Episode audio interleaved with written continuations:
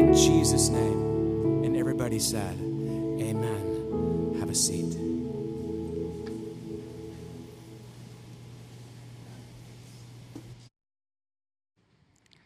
Morning.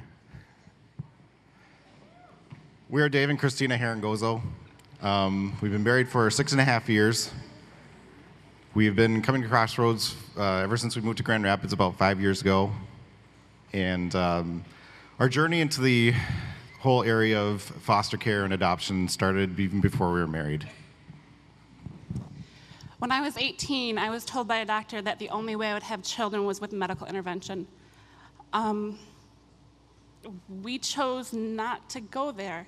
We chose to trust God and to know that He would provide a family for us when He wanted and the perfect kids for our life. Um, our foster care classes started last spring. We've been licensed for a year now. In that year, we've been on a roller coaster. Um, emotional roller coaster that's been a wild ride. We've had kids in our house for a day, for two weeks. Um, our first placement's still with us. He's been here for 10 months. Um, God has been faithful. He's blessed us abundantly. We have a wonderful community around us of like minded people. There have been many points where we've wanted to quit, we wanted to walk away and just be done. This system is flawed. Um, the state of Michigan is flawed. Um, we can't quit and we won't quit because God commanded us to walk into this journey and we have been commanded to walk well. Um, his orphans are where our heart is. The past couple of weeks, God keeps putting Nineveh on my mind and the wickedness of it. And taking the wickedness of Nineveh and comparing it to the foster care system and what these children and bio parents and agencies go through and what the foster parents go through,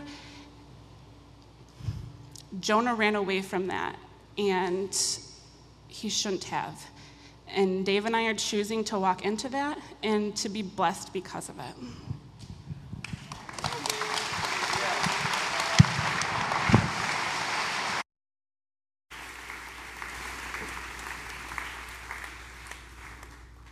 I'm just curious, who of you have been called to that? I, I, could you stand if you've actually been called to it and um, are either fostering or adopting kids? Yeah.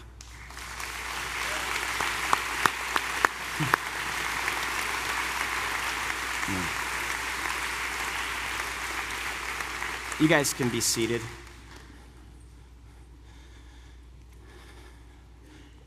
Our text for today is Isaiah 61. Does that surprise anyone? I thought I was going to be done with it by the end of summer, but there's a little piece, a very small, significant piece that I couldn't leave.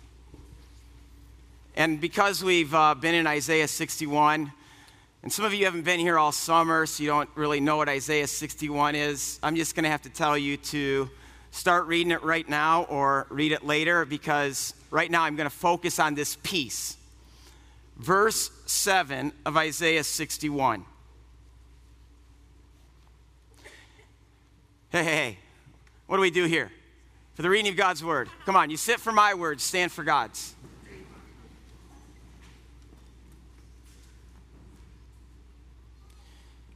Instead of their shame, my people will receive the Mishneh, a double portion. And instead of disgrace, they will rejoice in their inheritance.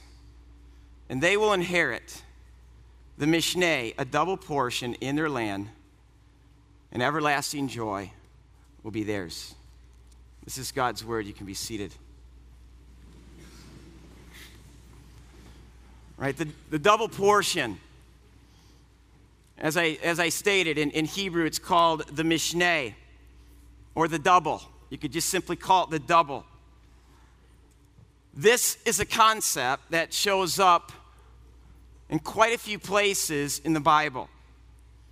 And so this morning, these are the questions I want to ask in light of this concept. What is it the double portion. What is it? Who is it for? And why do we need it? Now, first, uh, just a little bit of background. When the text says, instead of shame and instead of humiliation, you will have the double portion. Now, I don't know if you know the context here, but if you understand it, you understand that this is an incredible promise considering everything that God's people are going through. They have been humiliated, they are enduring much shame. In fact, that word for, the, for shame there could even be translated disappointment or deep, deep disappointment. Um, here's what's going on this powerful nation called Assyria has come out, come on, and just literally wiped out Israel, wiped them out. Now you have just Judah standing alone. In fact, there's a text in Isaiah 37, this simple verse, Isaiah 37, verse 11, it says, Surely you have heard what the kings of Assyria have done to all the countries, destroying them completely. The Assyrians not only came and destroyed, they raped, they pillaged, they tortured, they flayed, they impaled, and they would go from town to town, rape, pillaging, torturing. In fact, they would take a lot of these victims that they impaled, literally taking a, a person and just boom, putting them on a stake to die. And they'd carry these things now to the next town. And so the people in that town would see what was about to happen to them. Everything is falling apart. They're devastated. They're hopeless. And it's in this context that God provides the promise of the Mishneh, the double portion. Now, what is it? Well, let's look where it's first given. The double portion is first given to God's people when they're where? Does anybody know? The desert. Now, the desert is that, that intensely difficult place. It's that place where we are made poor, where we are humbled, where we're stripped down to nothing, where we have nothing but God. Some of you are there right now. That's the desert. What's interesting is that the Bible teaches that God leads his people to the desert. We don't just, through circumstances, find ourselves there, but God leads us there because God not only, not only wants to get his people out of Egypt, but God also wants to get Egypt out of his people. This is why God leads us into the desert. It's the way he weans us off the world and living for the world, and how he gets our souls to hunger and thirst for him. Now, what I love about the desert, at least in the biblical story, is this that the deeper God's people went into that desert, and the more intense that desert became, the more intense was their experience of God, to the point that every day water is gushing from a rock, manna is being rained down from heaven. They didn't even have to worry about the next day. They moved when God said move. They ate when God said eat. They rested when God said rest. And it was in this place this desert place where God became their everything, where they had just enough for each day just enough manna, just enough water, just enough shade. In fact, just take the manna for instance. Does anybody know what manna even means? What is it? Now think about that. They don't know what it is that they are called to eat. So they even have to trust God in that. I mean, I love what Ann Voskamp has to say in her book, A Thousand Gifts, a book that Libby's just been reading, and she gave this to me. But she says they literally have to fill themselves on that which has no meaning. And for more than 14,000 days, they take their daily nourishment from what they don't comprehend and they eat the mystery. And that mystery, which made no sense, becomes honey to their lips. Listen to me on this. Because desert is a fact of life. As I said, many of you are there right now. Desert is not just a place to be endured. The desert is God's gift to us to wean us off of the small things, the unsatisfactory things, and to get us to hunger and thirst and delight in real manna and real food. In fact, I love how it says this in Deuteronomy 8, verse 3. It says, God humbled you, God let you be hungry, so he could feed you with manna, which you did not know, nor your fathers did not know, to teach you that man does not live by bread alone, but by every word that comes from the mouth of God. Only in the desert are we able to experience this mystery, and are we able to experience the God who provides this mystery. Can anyone say amen to that? Now, listen. It's in the desert where God institutes Sabbath, where God says, one day a week, I want you to trust me even more. I want you to stop. I want you to lay everything down. I want it to be just you and just me. When God says this, their question was a right one. It was, Can we gather the manna? God says, No. They say, Well, what are we going to eat?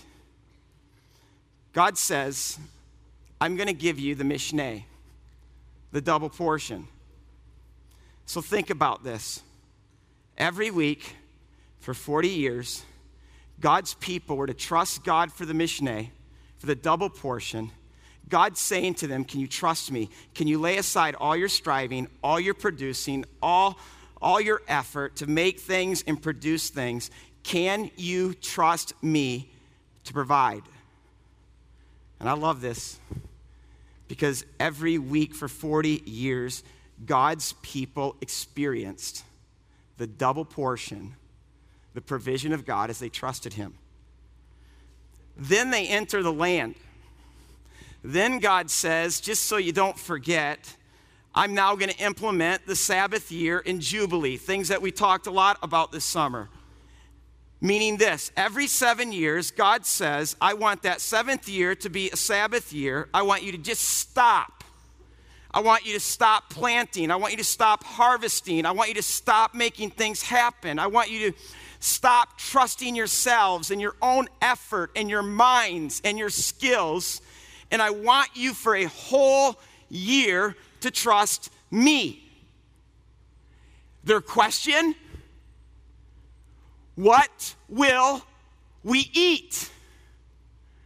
God's answer I will provide the Mishneh, the double portion. What's sad for me is this when you read the, when, when you read the Bible, is that God's people never in their entire history celebrated the sabbatical year or Jubilee. Why not?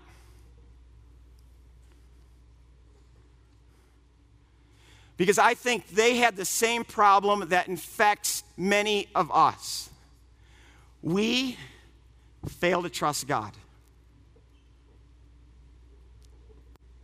In fact, uh, there's this, there's this uh, passage in, in 2 Chronicles 36 that, that tells us why God then punishes them. In 2 Chronicles 36, let me just uh, quickly read this. It says, and this is what God did. He says he carried them into exile to Babylon, the remnant who escaped from the sword. They became servants to him and his sons until the king of Persia came to power. So God, God exiled them. Then, verse 22 the land now enjoyed its Sabbath, Sabbath rest all the time of its desolation. It rested. God took them out of the land so that the land could rest. And it rested, the word says, until the 70 years were completed in fulfillment to the word that the Lord had spoken by Jeremiah. In other words, God takes this seriously. Us trusting Him us being willing to stop and to cease and to stop thinking this is all about us. So much so that when God's people couldn't stop because they couldn't trust God, because so they couldn't rest or let the land rest, God says, "Okay, I'll take care of that. I'll exile you." And for 70 years, I'm going to give the land rest. Do you know how long God's people were in the land? 490. God's saying, I will have my way and I will have my land rest. They didn't trust God. Their prosperity gave them this middle class attitude. In fact, in Deuteronomy 8, I find these words to uh, be quite almost depressing because God is actually saying what they're going to do in the land before they get in the land. And God's, God's saying that when you get into this land, where you go from where you are poor in the desert to being middle class in my land, you're going to develop this middle class attitude, this smug, self sufficient, mindset that I can do everything in my own strength. I, I don't really need God. In fact, look at how God puts this in Deuteronomy 8. He says, You may say to yourself, My power and the strength of my hands have produced this wealth for me. But remember the Lord your God, for it is He who gave you the ability to produce wealth. Do you know that today? You can't do anything. We can't do anything except that what God gives to us to do. And then God says, Because you say these things, my power, my strength have produced this wealth for me. He says, When you forget the Lord your God and follow other gods and worship and bow down to them, he says, in verse 19, he says, if you ever forget the Lord your God and follow the other gods and worship and bow down to them, I will surely destroy you. Like the nations the Lord destroyed before you, so you will be destroyed for not obeying the Lord your God, which was essentially the call for them to trust him. They didn't trust him. Now, the last couple of weeks, some of you are really rocked by this notion that God only comes for the poor. And I want to emphatically say, yes, that's true. God only comes for the poor in spirit. The poor are those who trust Him. A, a, a middle class attitude is is this attitude that trusts itself. It trusts its own strength. It trusts its own talents. It trusts its own mind. It trusts its own effort. It trusts what its hands can do. But the poor in spirit, they trust God because they know they have nothing. They have no power. They have no resources. They have nothing of value that they can trust in and of themselves. So, what they do is they fix their eyes on the one who has the power, who has the resources, and they trust him for his daily bread. Is that you today?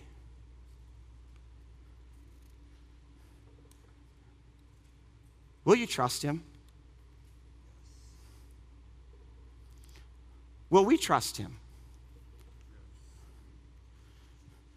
See, in our own way, we all live in a desert. And we are living in a world that is becoming more a desert. And so, our question is really their question What will we eat on the seventh day? What are we going to eat in the seventh year? And will we trust Him for His manna? And I want to say this even goes beyond today in this life. Will we trust God to provide on the seventh day of the seventh millionth year when we stand at the edge of our grave and we are looking into eternity? Will we trust Him? Will we trust Him when towers collapse? Will we trust Him when accidents happen? Will we trust Him when we lose things? Will we trust Him when He leads us in the desert? See, the double portion is something that comes out of the desert. It's for those who are in the desert, and it's for those who trust God in the desert. In fact, think about Job. Think about his desert. In fact, for some of us, it's hard to be in this room right now to feel that prick in our hearts. I mean, I, I feel it strongly today. And we look at Job in his desert, and we look at his response, and we all become amazed because he can say things like, The Lord gives and the Lord takes away, and blessed be the name of the Lord. And we're kind of left saying, at least I am, God, help me respond to my desert the way Job responded to his desert. But here's what I want us to know today Job isn't perfect, Job is a sinner. And like all of us, Job too needs a desert. And I'm guilty of this. I don't know about you, but I give a lot of attention to the beginning of the book of Job. But it wasn't until really this week that I understood the end of the book of Job. Are you familiar what's in the last chapter? Let me take you there. Job 42. Then Job replied to the Lord, I know that you can do all things. Who can say that today? I know the people who can say that today. It's people who are in the desert and have been through the desert. And listen to what he says. He says, And you asked, Who is this that obscures my counsel without knowledge? Surely I spoke of things I did, I did not understand, things too wonderful for me to know.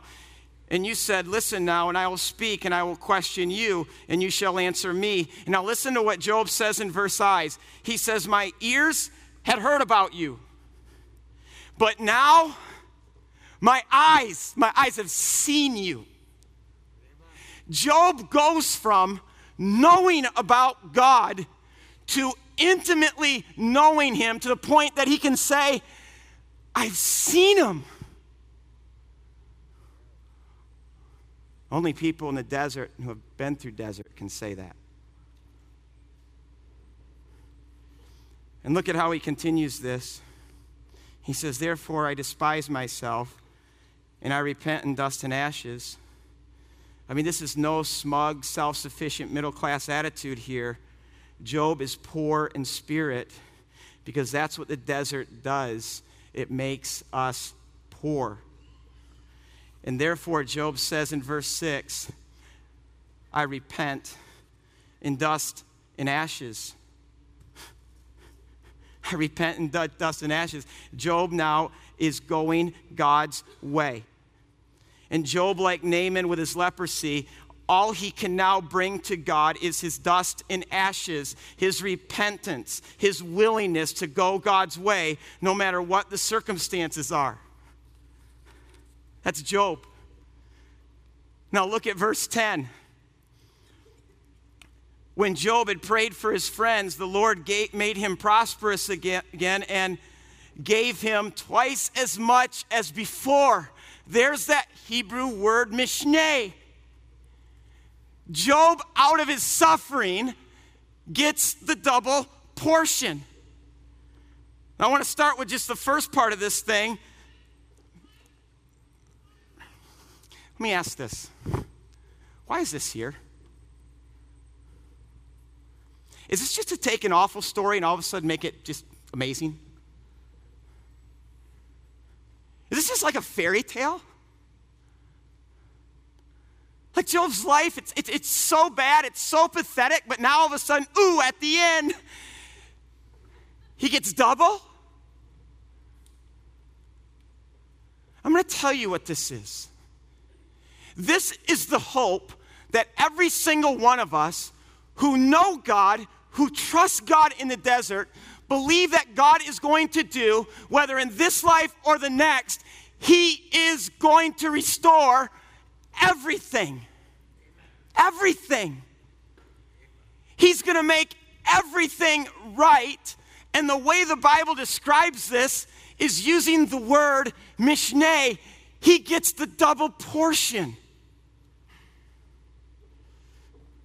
Fact, when you look at verses 11 and 12, you can add all that stuff up, all the camels and all, all his possessions, and you can take that to the verse, verse 2 of the book and see literally how God does this.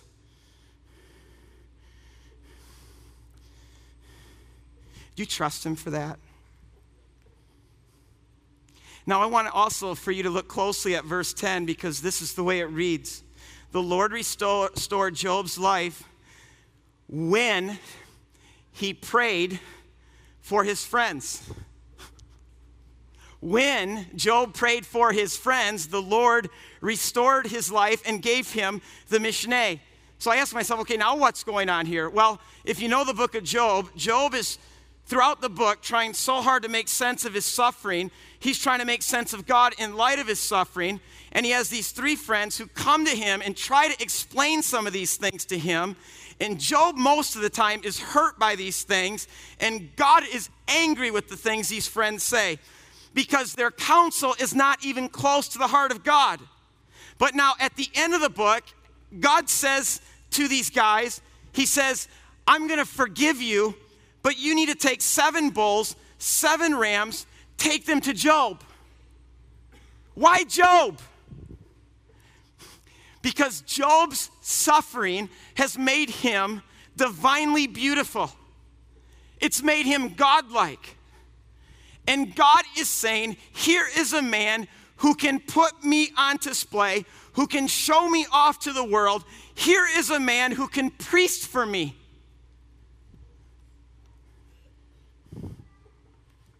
And see what the text wants, to, wants us to see is that these guys go to Job and Job prays for them, Job priests for them. And what the text wants us to see is that after Job prays, after he priests, it's only then that God gives him a double. Again, even in our suffering, even in our desert, we have been blessed to be a blessing. We have been called to be a nation of Jobs who know how to suffer and suffer well, and in our suffering, we priest. We stand in the gap. Is that you today? Is that this church? Because I'm going to say this right now. The reason why this church exists, we do not exist for ourselves. We do not exist for our tribe or our kind. We do not exist to do this, to conduct worship services. We exist for this city. We exist for our neighbors. We exist for the nations. We exist for the lost. We exist for the broken. We exist for the captive. We exist for the widow, the orphan, and the least of these. And we exist to priest for them like Job. In fact, I'll take this even further. We don't exist to see our lives transformed by God solely. God for me.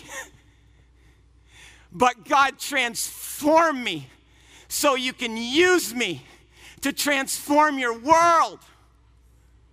God, restore me, restore us, right?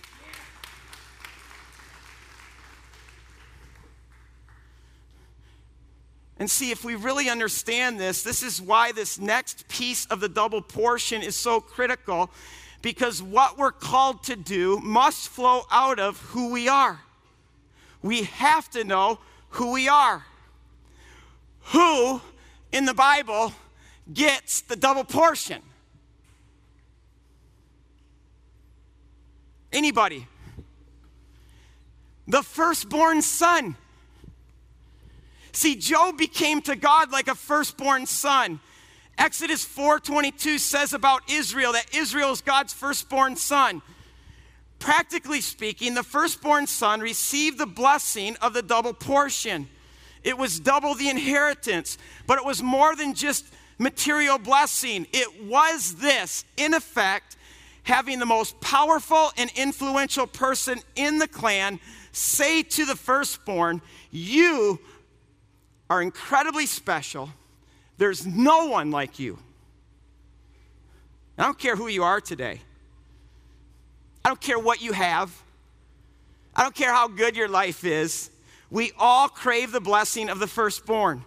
We all want people who we admire and look up to say to us, There is no one like you. We got this uh, guy who we've really brought into our family, one of Gabe's friends. And he's grown up his whole life never knowing who his dad is. I go to his football games.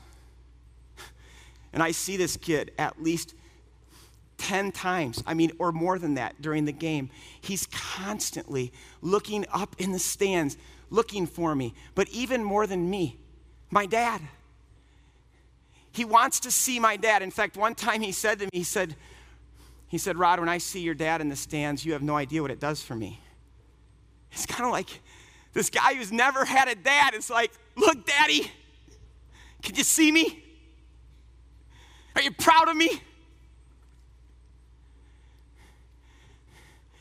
That's in all of us. Right now, I'm a football coach. I get to spend 10 hours of my week with 22 kids.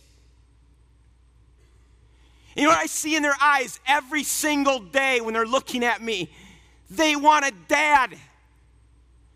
They want someone who's going to believe in them, who's going to tell them what it means to be a man, who's going to exhort them, encourage them, delight in them, love them.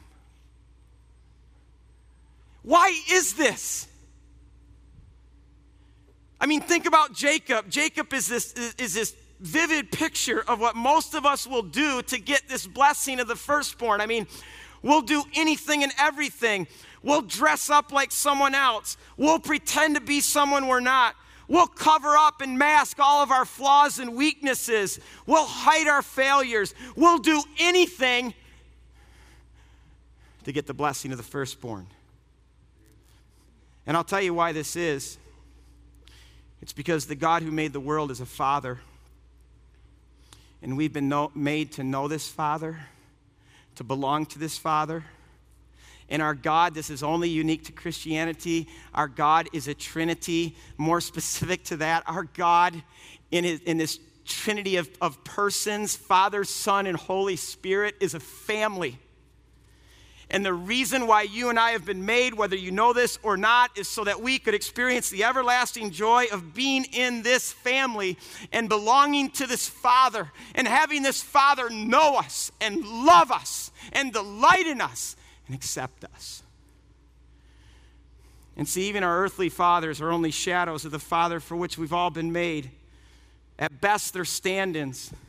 Even the best ones fall so short of the fatherhood of God. In fact, I know as I speak of some of this, it just it, it, it, pricks some of you in your heart because your experience with your own father has been so painful and it's difficult for you to right now comprehend this heavenly father who so much wants to know you and love you and delight in you, believe in you.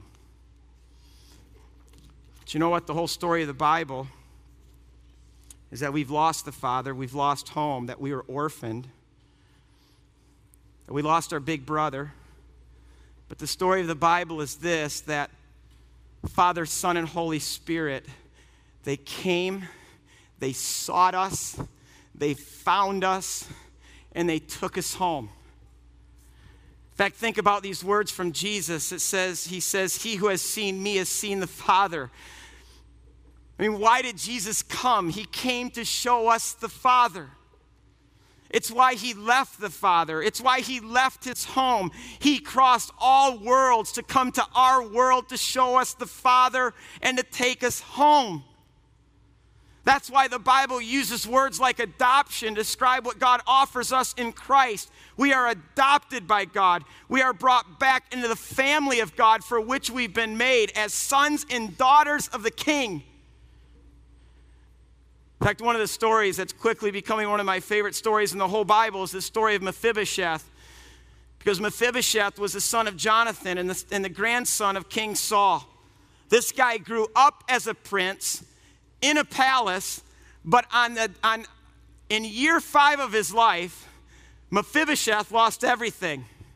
He lost his dad, he lost his grandpa to war, he lost his life in the palace.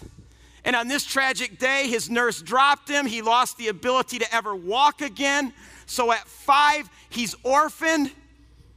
He changes his name to Mephibosheth, which means full of shame and disappointment. So he goes into hiding from the new king. He lives in this place called Lodabar, which means wasteland or desert.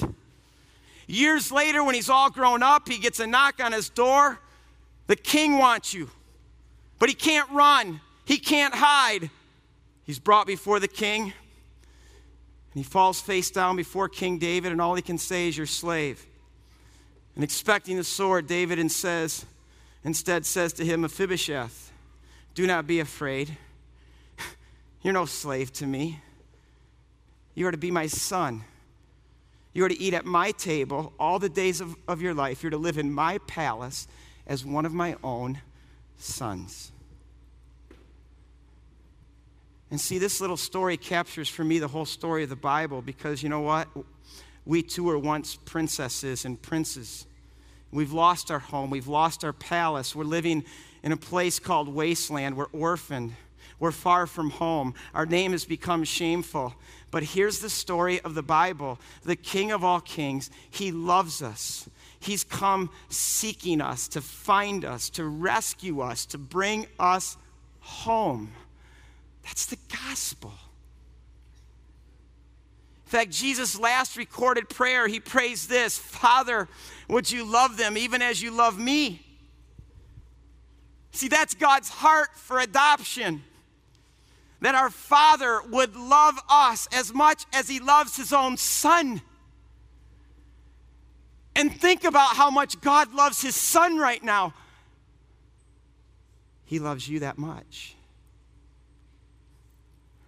Do you know the love of the Father? Does that burn in you? Does that shape who you are? See, when you have the love of the king, it doesn't matter what the peasants think. Do you know this love?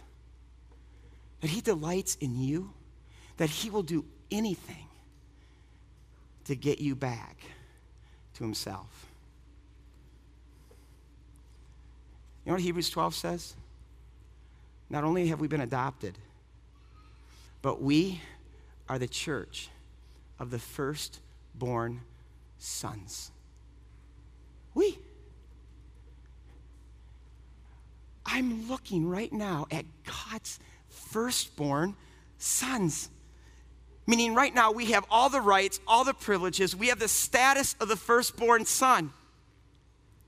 What's that? Well, in Deuteronomy 21, it says the firstborn got the double portion of his father's inheritance.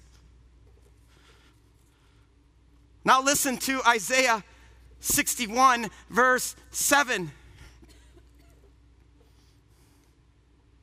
Instead of your shame, my people receive a double portion. Instead of disgrace, they will re- rejoice in their inheritance. And so they will inherit a double portion in their land, and everlasting joy will be theirs. Firstborn, son, we get the inheritance. What's the inheritance? Well, in Second Chronicles 21, the first three verses, before King Jehoshaphat dies, he gathers up his sons to him, and the text says he divides up his inheritance. And it says, To all his sons he gave silver, he gave gold, some he gave towns. But then it says, To Jehoram, his firstborn son, he gave the kingdom. Did you get that? As his firstborn son, he gave us the kingdom. The kingdom. He gave us the very rule of God that brings shalom to chaos. His kingdom, which is good news to the poor.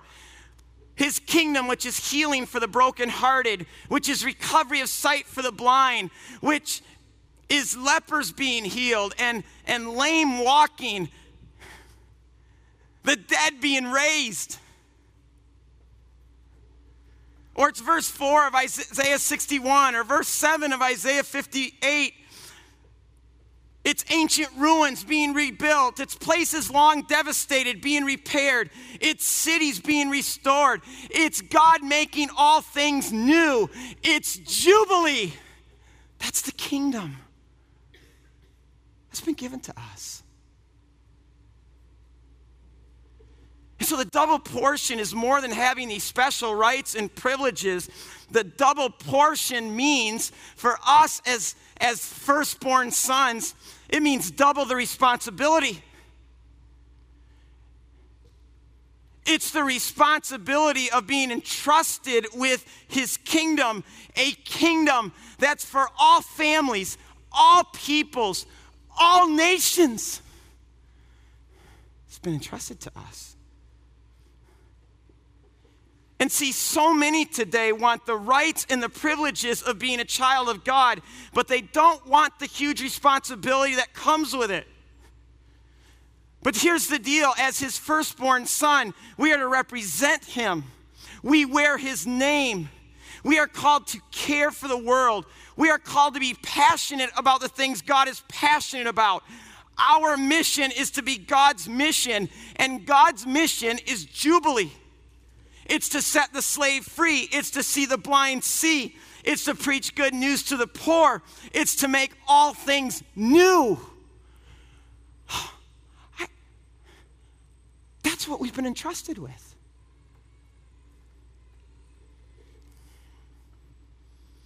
At the heart of God's mission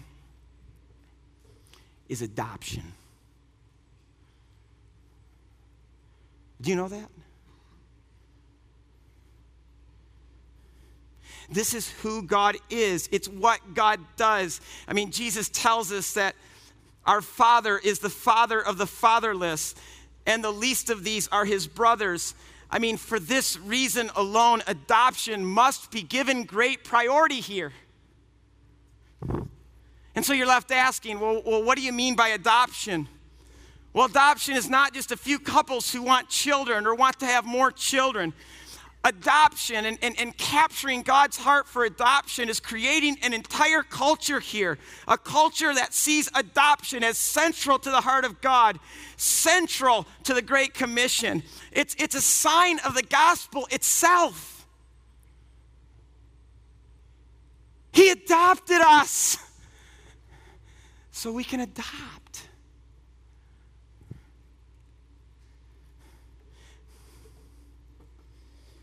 Which means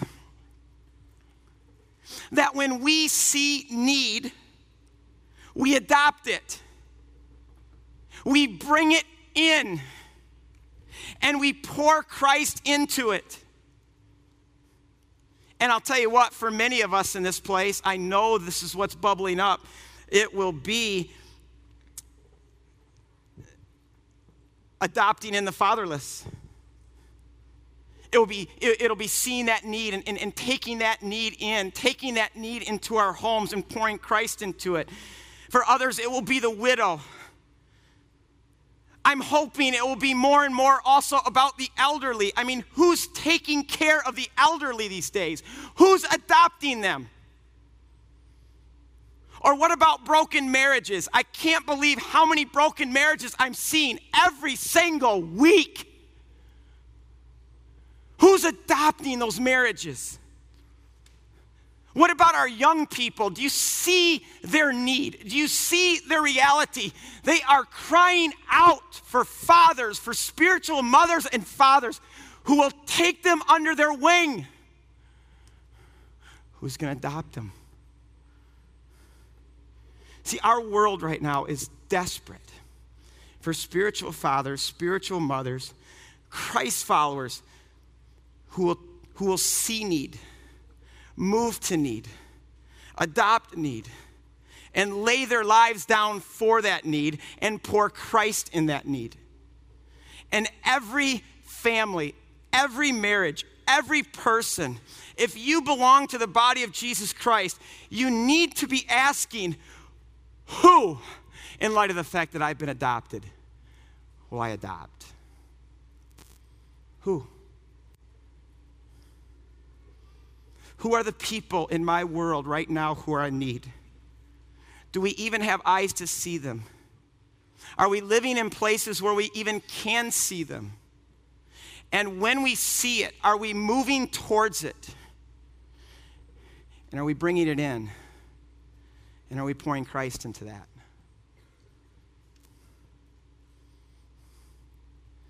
That's why this church exists. If you want to know what we're about, it's not this. We will do this a couple times a year. But today is not the Super Bowl. Today is just another day for us to get our marching orders from our God and to hear who we are and what we've been called to do. And I want to end with this. Do you know how massive this is? Do you know what this demands from us? I look at what God has called us to be and called us to do, and you know what I say? I can't do that. I even project that on you guys and say, we can't do that. We can't in our own strength. And that's why we need to be like Elisha. Elisha took on Elijah's mantle, which represented the kingdom of heaven being breaking out. And, and I know Elisha, as he's following Elijah, he, he, he, he wanted that mantle. He wanted to be an extension of that. But the whole time, he's just like, I can't do it. I, I have nothing to offer. I'm poor and I love it. What does he do? When Elijah passes and he gets Elijah's mantle, he says, I need a double. I need a double portion of your spirit, Elijah. Ask him for it. Beg him. Seek him because our world needs us to be Christ to it. And we need Him to be Christ to them. Let's pray.